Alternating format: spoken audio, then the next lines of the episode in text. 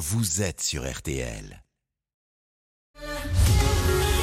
On refait le sport sur RTL. Avec le Parisien, aujourd'hui en France. Isabelle Langer. Bonsoir, nous sommes ensemble pour 30 minutes et pour m'accompagner ce soir, Benoît Lallemand, le patron du service des sports du Parisien aujourd'hui en France, notre partenaire. Bonsoir Benoît. Bonsoir Isabelle, bonsoir à tous. Avec moi également, comme chaque dimanche, Quentin Vasselin. Bonsoir Quentin. Messieurs, j'espère que vous avez du souffle car nous n'allons pas beaucoup respirer hein, pendant cette demi-heure. Au menu, le Grand Prix de France de Formule 1 remporté par le néerlandais Max Verstappen. Nous serons en ligne avec Paul Belmondo notamment. Nous parlerons bien évidemment de l'Euro de foot féminin avec votre envoyé spécial en Angleterre, Benoît, David Opozinski. Les Françaises sont en demi-finale. Elles affronteront mercredi l'Allemagne et on n'oubliera pas évidemment le fil rouge, le Tour de France. Le baromètre Odoxa pour Kenéo RTL est justement consacré au bilan de cette grande boucle. Nous le décrypterons. Et d'ailleurs, sans plus attendre, retrouvons nos envoyés spéciaux. Euh, Bonsoir Christian Olivier, bonsoir Nicolas Georgerot, vous êtes avec nous? Bonsoir Isabelle, bonsoir Benoît. Effectivement, nous sommes avec vous. Alors ça se passe comment Ces kilomètres toujours euh, bien sympathiques avec le public au bord de la route? Ah ben pour l'instant c'est lentement mais sûrement. Et je peux vous dire que les habitants de l'exceptionnel 14e arrondissement ont tout le loisir Ah, par actuellement d'admirer les coureurs car ils sont boulevard Jourdan et ils vont bifurquer sur la gauche porte de Châtillon. Et ensuite ce sera l'avenue du Général Leclerc n'est-ce pas part d'Enfer Rochereau et pour attaquer le centre de Paris et pour se présenter ici même au public des Champs-Élysées sur un parcours, ça c'est la tradition vous le savez, de 8 tours. Et pour l'instant eh c'est un peloton qui roule à un train, oh là là, les sénateurs n'aiment pas qu'on dise cela mais à un train de sénateurs, assumons euh, cette expression effectivement, tranquillou tranquillou les rescapés du Tour de France qui, Nicolas Georgerot, ont bu la petite coupette de champagne. En tout cas c'était le cas pour Pogacar, Vingegaard, Van Aert et Geschke tout à l'heure. Oui, ils en ont profité effectivement sur les, sur les premiers kilomètres euh, sous cette forme un petit peu de, de parade euh, avec euh, à peine 30 km heure de, de moyenne sur euh, la première partie de, de l'étape. Maintenant la, la porte de, Châtillon, ensuite pour rentrer un petit peu plus dans le centre de Paris après les boulevards des, des Maréchaux. Et donc on a vu la, la formation du maillot jaune, la formation Jumbo se mettre à l'avant du, du peloton et avec eh bien sans doute une accélération dans les prochains hectomètres pour arriver sur le circuit final tout proche des Champs-Élysées. Une petite prise de température, place de la Concorde, en compagnie d'Hortense Crépin auprès des bus des coureurs. Euh, Nicolas disait, Christian, qu'on profite hein, dans la course, eh ben, on profite aussi autour des, des bus des coureurs. Beaucoup de sourires. Je voyais tout à l'heure le, le sourire de Marc Madio, le manager de l'équipe Groupama FDJ. Euh, beaucoup de sourires pour euh, la fin de, de ce Tour de France. Également plusieurs familles de coureurs qui sont présents pour attendre ici la, la fin de, de ce Tour de France. Et puis quelques yeux rivés aussi sur les écrans et sur les téléphones pour suivre la course jusqu'au bout. Voilà Isabelle, voilà Benoît, voilà Quentin. Les choses sérieuses vont commencer dans quelques toutes petites minutes désormais. Eh bien, on vous retrouve dans 10 minutes, Christian Olivier. À tout de suite. RTL, on refait le sport. Avec le Parisien, aujourd'hui en France. Leclerc est sorti Ah non, Charles Leclerc est sorti de la piste, c'est pas vrai Leclerc dans les pneumatiques Max Verstappen remporte le Grand Prix de France aujourd'hui. Victoire du Néerlandais, victoire de Red Bull. Eh oui, Julien Febro, notre confrère de Canal+, Max Verstappen a effectivement remporté ce Grand Prix de France de Formule 1. Nouvelle déception et beaucoup de frustration pour Charles Leclerc. Vous avez pu entendre son cri de rage. Bonsoir Frédéric Veil, Bonsoir Isabelle, bonsoir Benoît. notre spécialiste des sports mécaniques. Vous êtes en bonne compagnie, hein, Fred, puisque vous êtes avec Paul Belmondo qui est à votre côté. Bonsoir, Bonsoir. Paul. Bonsoir. Quel Grand Prix de France, messieurs, mais quel scénario encore une fois catastrophique pour la Scuderia? Oui, ça c'est sûr que c'est catastrophique pour la Scuderia qui voit s'échapper au claquement constructeur maintenant euh, Red Bull qui est loin, loin, loin devant. C'est pas terminé, mais c'est vrai quand on voit la suprématie de Red Bull et quand on voit encore euh, comment Max Verstappen, une fois que Charles Leclerc n'était plus là, a pu euh, dominer de la tête et des épaules ce Grand Prix, et ben on se dit que mi-championnat, puisqu'on est pile à mi-championnat, ça risque d'être très très dur maintenant pour Ferrari pour revenir sur les Red Bull, d'autant que Verstappen il est régulier et puis il gagne et il gagne il gagne. Euh, C'est une machine à gagner ce Max Verstappen. Paul Oui, Ma- oui, c'est. Oui, c'est vrai que Marc, Verstappen a, fait un beau Grand Prix, mais c'est vrai qu'il a été bien aidé pour ça avec, euh, avec Ferrari, qui malheureusement, euh, avec la petite faute de Charles Leclerc qui sort, mais surtout pour moi, c'est derrière, c'est cet arrêt au stand catastrophique sous safety car, où vraiment ils pouvaient relancer euh, Carlos Sainz dans la course, mais malheureusement, ils ont raté ce, cet arrêt au stand en perdant 5 secondes sur un changement de roue, et surtout en faisant un unsafe release qui a enchaîné derrière une pénalité de 5 secondes supplémentaires à, à Carlos Sainz. Donc voilà, donc c'est vraiment dommage c'est comme ça, mais c'est, ça reste un sport mécanique. Cet abandon quand même pour euh, Ferrari cette saison, euh, franchement, ils y mettent du, du leur hein, euh, depuis le début de la saison, les, les rouges là. Oui, c'est frustrant parce qu'ils ont, ils ont certainement la meilleure voiture, ça c'est sûr. Ils ont la voiture la plus rapide euh, et quand tout se passe bien, ils, gagnent. Hein, comme le, comme le, précédent week-end, on a vu Charles, euh, Charles Leclerc gagner la course euh, en Autriche sur les terres de, Red Bull. Et là, il, faisait une bonne course, il était devant. Mais chez Red Bull, ils sont intelligents. Ils ont su mettre cette, cette pression sur, sur Ferrari, surtout en faisant cet arrêt assez tôt, cet undercut. Ça a mis un peu de pression. Est-ce que c'est ça qui a entraîné la faute de Charles Leclerc? On n'en sait rien. Est-ce qu'il y a eu un problème sur sa voiture? On le sait pas et on le saura jamais parce que Ferrari ne, le dira jamais. Mais, mais c'est vrai que c'est frustrant parce que c'est beaucoup de points qu'ils ont perdus avec des stratégies à Silverstone, à Monaco, des casse moteurs. Euh, voilà, donc c'est c'est frustrant pour, pour Ferrari. Oui. Benoît Lallemand Bonsoir Fred, bonsoir Paul. On a l'impression, enfin, on a entendu ce cri de rage de Charles Leclerc. Euh, après, on a lu qu'il s'en voulait beaucoup. On a l'impression qu'il a un peu compris qu'il avait peut-être perdu aujourd'hui le championnat du monde. Oui, on en parlait avec Paul. Alors, il s'est pas encore totalement perdu parce qu'il suffit qu'il y ait deux abandons de Verstappen et puis euh, Charles peut revenir dans la course. Mais c'est vrai que quand on voit la régularité euh, des Red Bull, ça va être très très compliqué. je pense que ça, Charles, il l'a compris. C'est peut-être pour ça qu'il s'est pas non plus totalement euh, exprimé vers la presse ou dans, les médias. Et puis il a été très fuyant là dans, le paddock. D'habitude, il, reste, il est, il est sympa. Là, c'était pas ça. Hein. Euh, Paul Belmondo, moi j'ai envie de poser quand même une question sur celui qui termine deuxième de ce Grand Prix. C'était le 300e Grand Prix de, de sa carrière. C'est Lewis Hamilton. Il vous impressionne par sa longévité? Ouais, il est, très impressionnant parce que vous savez, c'est compliqué. Hein. Il faut revenir à la saison dernière. Hein. Il perd euh, le titre à la dernière course d'une manière, euh, voilà, euh, suivant si on est pour Verstappen ou pour Hamilton, on est, plus content d'un côté ou de l'autre. Mais on se souvient quand même de cette course très controversée. Ça, ça lui mis quand même un gros coup. Il attaque la saison avec une voiture qui est catastrophique, qui marche pas du tout. Et tout doucement, il se remet dans le match, il se reconstruit, l'écurie se reconstruit aussi. Et il est là. Et maintenant, il vient quand même de faire son quatrième podium de suite cette année. Il vient de faire son 187e podium en carrière. Donc il a fait 300 Grands Prix, dont 187 podiums. C'est vraiment un pilote incroyable, d'une régularité euh, impressionnante et c'est super. Il est toujours aussi motivé il va être là. Et je, suis, presque sûr qu'il arrivera à gagner une course euh, d'ici la fin de l'année. En tout cas, il fera tout. C'est peut-être la chance de Leclerc, je pense, parce que justement, peut-être il va vouloir les remettre de la pression sur Verstappen et, et peut-être là, il fera une faute. J'en sais rien. Pour rebondir sur ce que disait Paul, 187 euh, podiums euh, pour Lewis Hamilton. À lui seul, il bat Senna et Prost. Hein. Senna, c'était 80 podiums, Prost 106. C'est pour vous donner un peu la statistique et, et ce qu'est Lewis Hamilton. Excusez-moi Frédéric, je vous écoutais pas. on, a bien compris, Isabelle. Excusez-moi, Jules. Euh, chez, les Français, euh, Esteban Ocon et Pierre Gasly, euh, leur classement sur ce Grand Prix, Fred? Huitième place pour en fait, je dois gérer la technique, je vais tout raconter. Hein. je dois gérer un petit problème technique en même temps, donc voilà. On va donner les, dessous de la recette. Voilà, voilà. Huitième place pour Esteban Ocon qui était parti dixième, et puis ça s'est un petit peu moins bien passé pour Pierre Gasly qui a eu des, encore des gros soucis avec sa voiture. Il termine tout de même douzième, mais il est en dehors des points. Alors on va parler bien sûr de ce Grand Prix de France qui va disparaître. Euh, c'est un regret, Paul euh, Belmondo, de voir ce Grand Prix, euh, voilà, qui sera certainement pas, et même sûr, même, même certainement au calendrier l'an prochain. Ouais, il y a de grandes chances qu'il n'y sera pas l'année prochaine. Espérons qu'il va, qu'il va revenir. on parle d'une alternance avec le, Grand Prix de Spa, mais, mais ça me paraît incroyable parce que, je veux dire que le, mot Grand Prix a été créé euh, en France. Hein. L'histoire de la Formule 1, elle part de là. Donc ça reste quand même quelque chose d'historique et, de très important. Le premier Grand Prix, euh, il est en France. Donc euh, c'est compliqué. Et puis quand on voit la ferveur du public qu'il y avait ce, week-end, il y avait vraiment beaucoup de monde.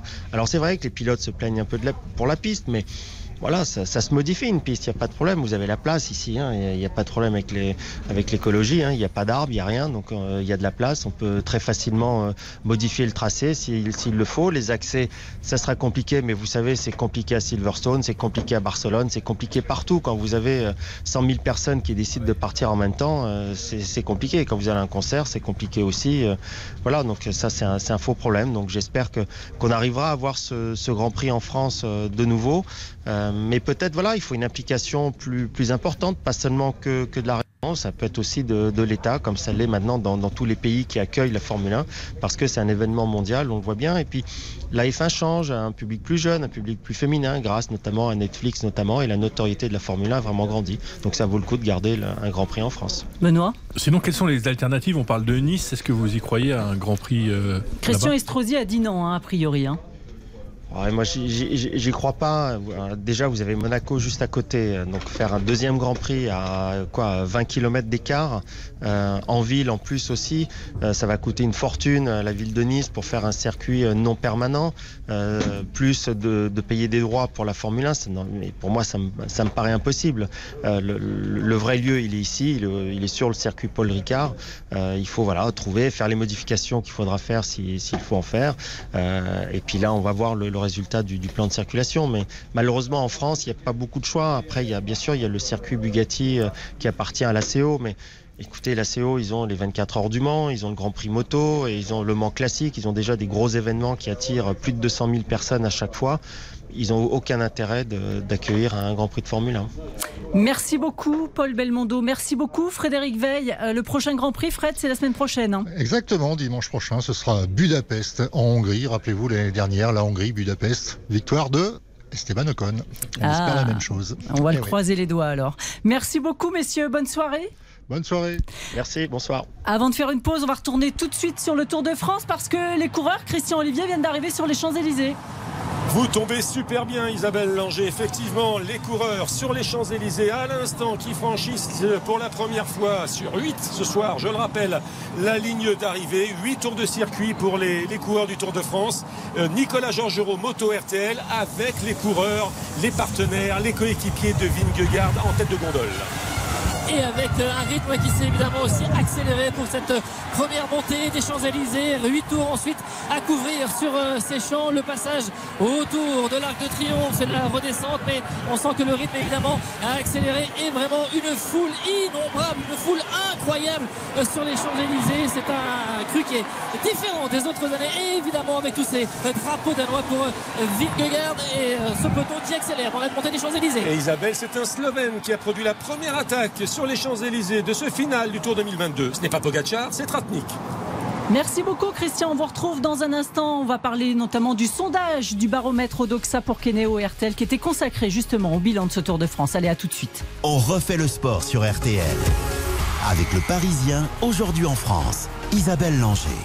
On refait le sport sur RTL. Avec le Parisien, aujourd'hui en France, Isabelle Langer.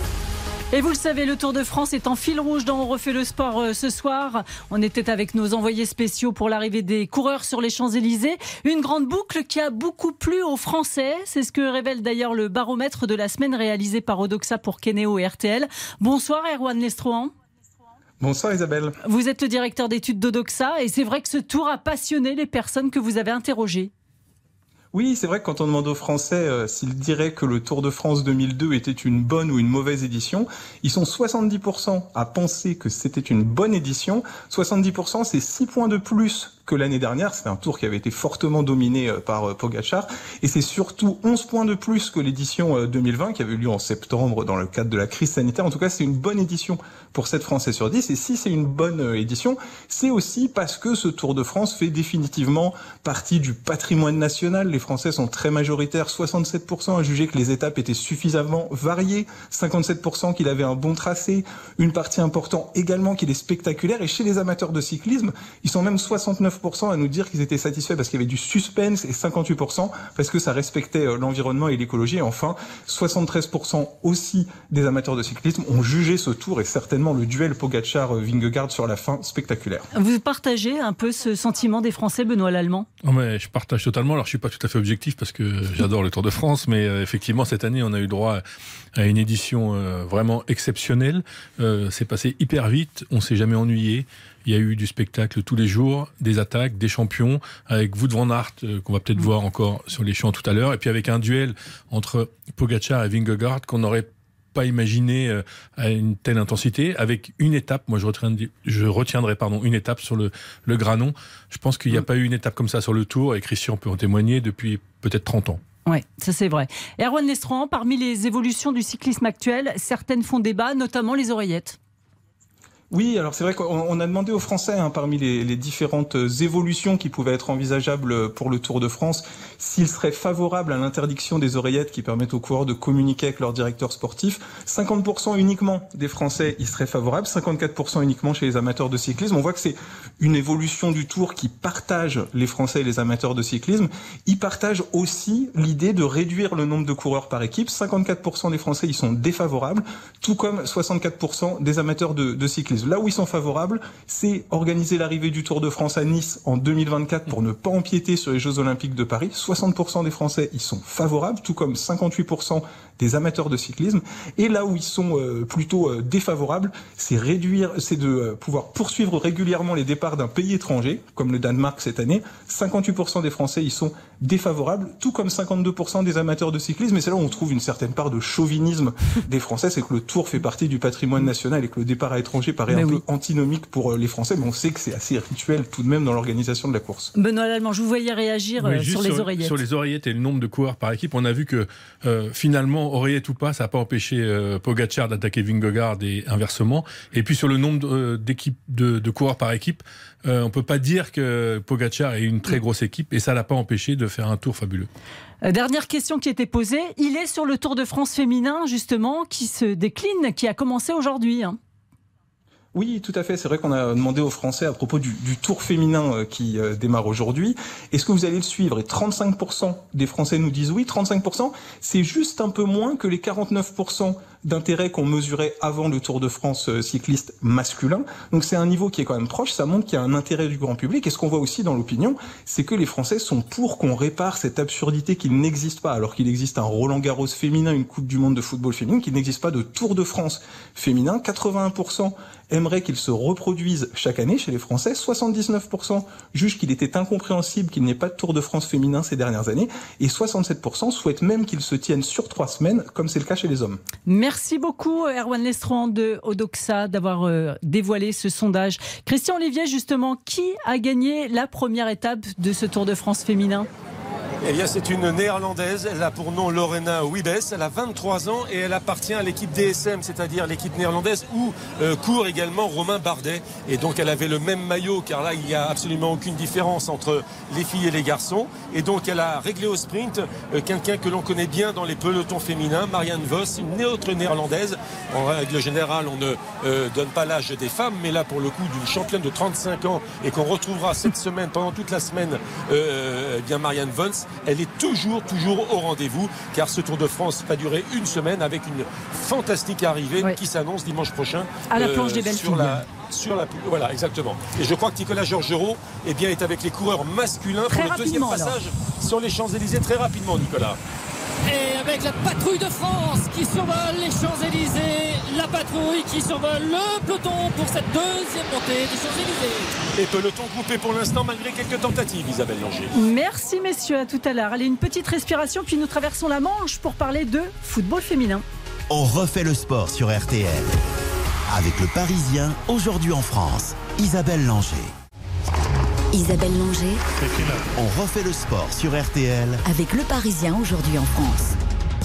L'équipe de France féminine qui décroche son billet pour les demi-finales de l'Euro. Ah oui, au bout des prolongations, hier soir, les coéquipières de Wendy Renard ont battu les Pays-Bas sur le score de 1 but à 0. On a forcément fêté euh, juste après le match, on a sauté, on a dansé, on a chanté. donc, euh, donc voilà, on profite du moment. C'est quelque chose bah, d'historique pour, euh, pour l'équipe de France. On n'avait jamais réussi à passer les quarts de finale. Cathy tout Diani, l'attaquante des Bleus, effectivement, pour la première fois de son histoire, l'équipe de France féminine de foot est qualifiée pour les demi-finales de l'Euro. Hier soir, les Bleus ont, donc, euh, ont donc battu les Pays-Bas après prolongation, victoire 1-0 sur penalty transformée par F. Périssé. Et mercredi, les filles de Corinne Diacre affronteront l'Allemagne. Bonsoir David Opozinski. Bonsoir. Vous êtes l'envoyé spécial euh, du Parisien en Angleterre. Alors, on a envie de dire, David, que c'est un premier plafond de verre qui a été dépassé par les Bleus hier en atteignant cette demi-finale. Ah oui, c'est une sacrée euh, bonne chose de fait parce que euh, euh, les, les, pauvres, j'ai envie de dire, les, les, joueuses toute la semaine précédant le match, elles ont euh, entendu des questions faisant référence à, à ces cinq échecs euh, consécutifs.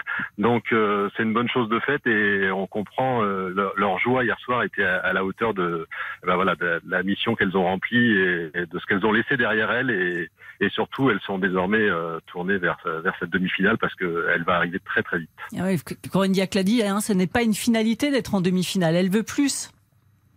Elles ont, euh, oui, elles ont une ambition qu'elles avaient déjà euh, depuis plusieurs semaines, hein, un pacte qu'elles se, elles se sont euh, créées entre elles d'atteindre de, la finale de Wembley, mais c'est sûr que le match hier soir, la façon dont ça s'est passé, le scénario de la rencontre, et, a montré qu'elles savaient être solidaires et ben, de se donner les moyens de justement d'atteindre cet objectif, et avec l'énergie créée par, ben, voilà, par la, à la fois la peur qu'il y a eu de, de, ne pas y parvenir et ensuite le, le le soulagement euh, d'avoir enfin euh, réussi cette mission, et eh ben elles, pensent qu'elles peuvent aller euh, très loin. Voilà, elles se sont redit ça hier soir. Vous avez diffusé le, petit extrait dans le vestiaire, on entend les chants et il y, avait beaucoup de joie. Et là, je suis à HB de la Zouche, au, camp de base de cette équipe de France où on vient d'assister, alors non pas à l'entraînement parce que le lendemain de match avec prolongation, voilà, c'est une espèce de petit décrassage avec des ateliers de musculation, d'autres qui ont fait un footing, euh, des étirements aussi, euh, beaucoup de, de, de, soins pour euh,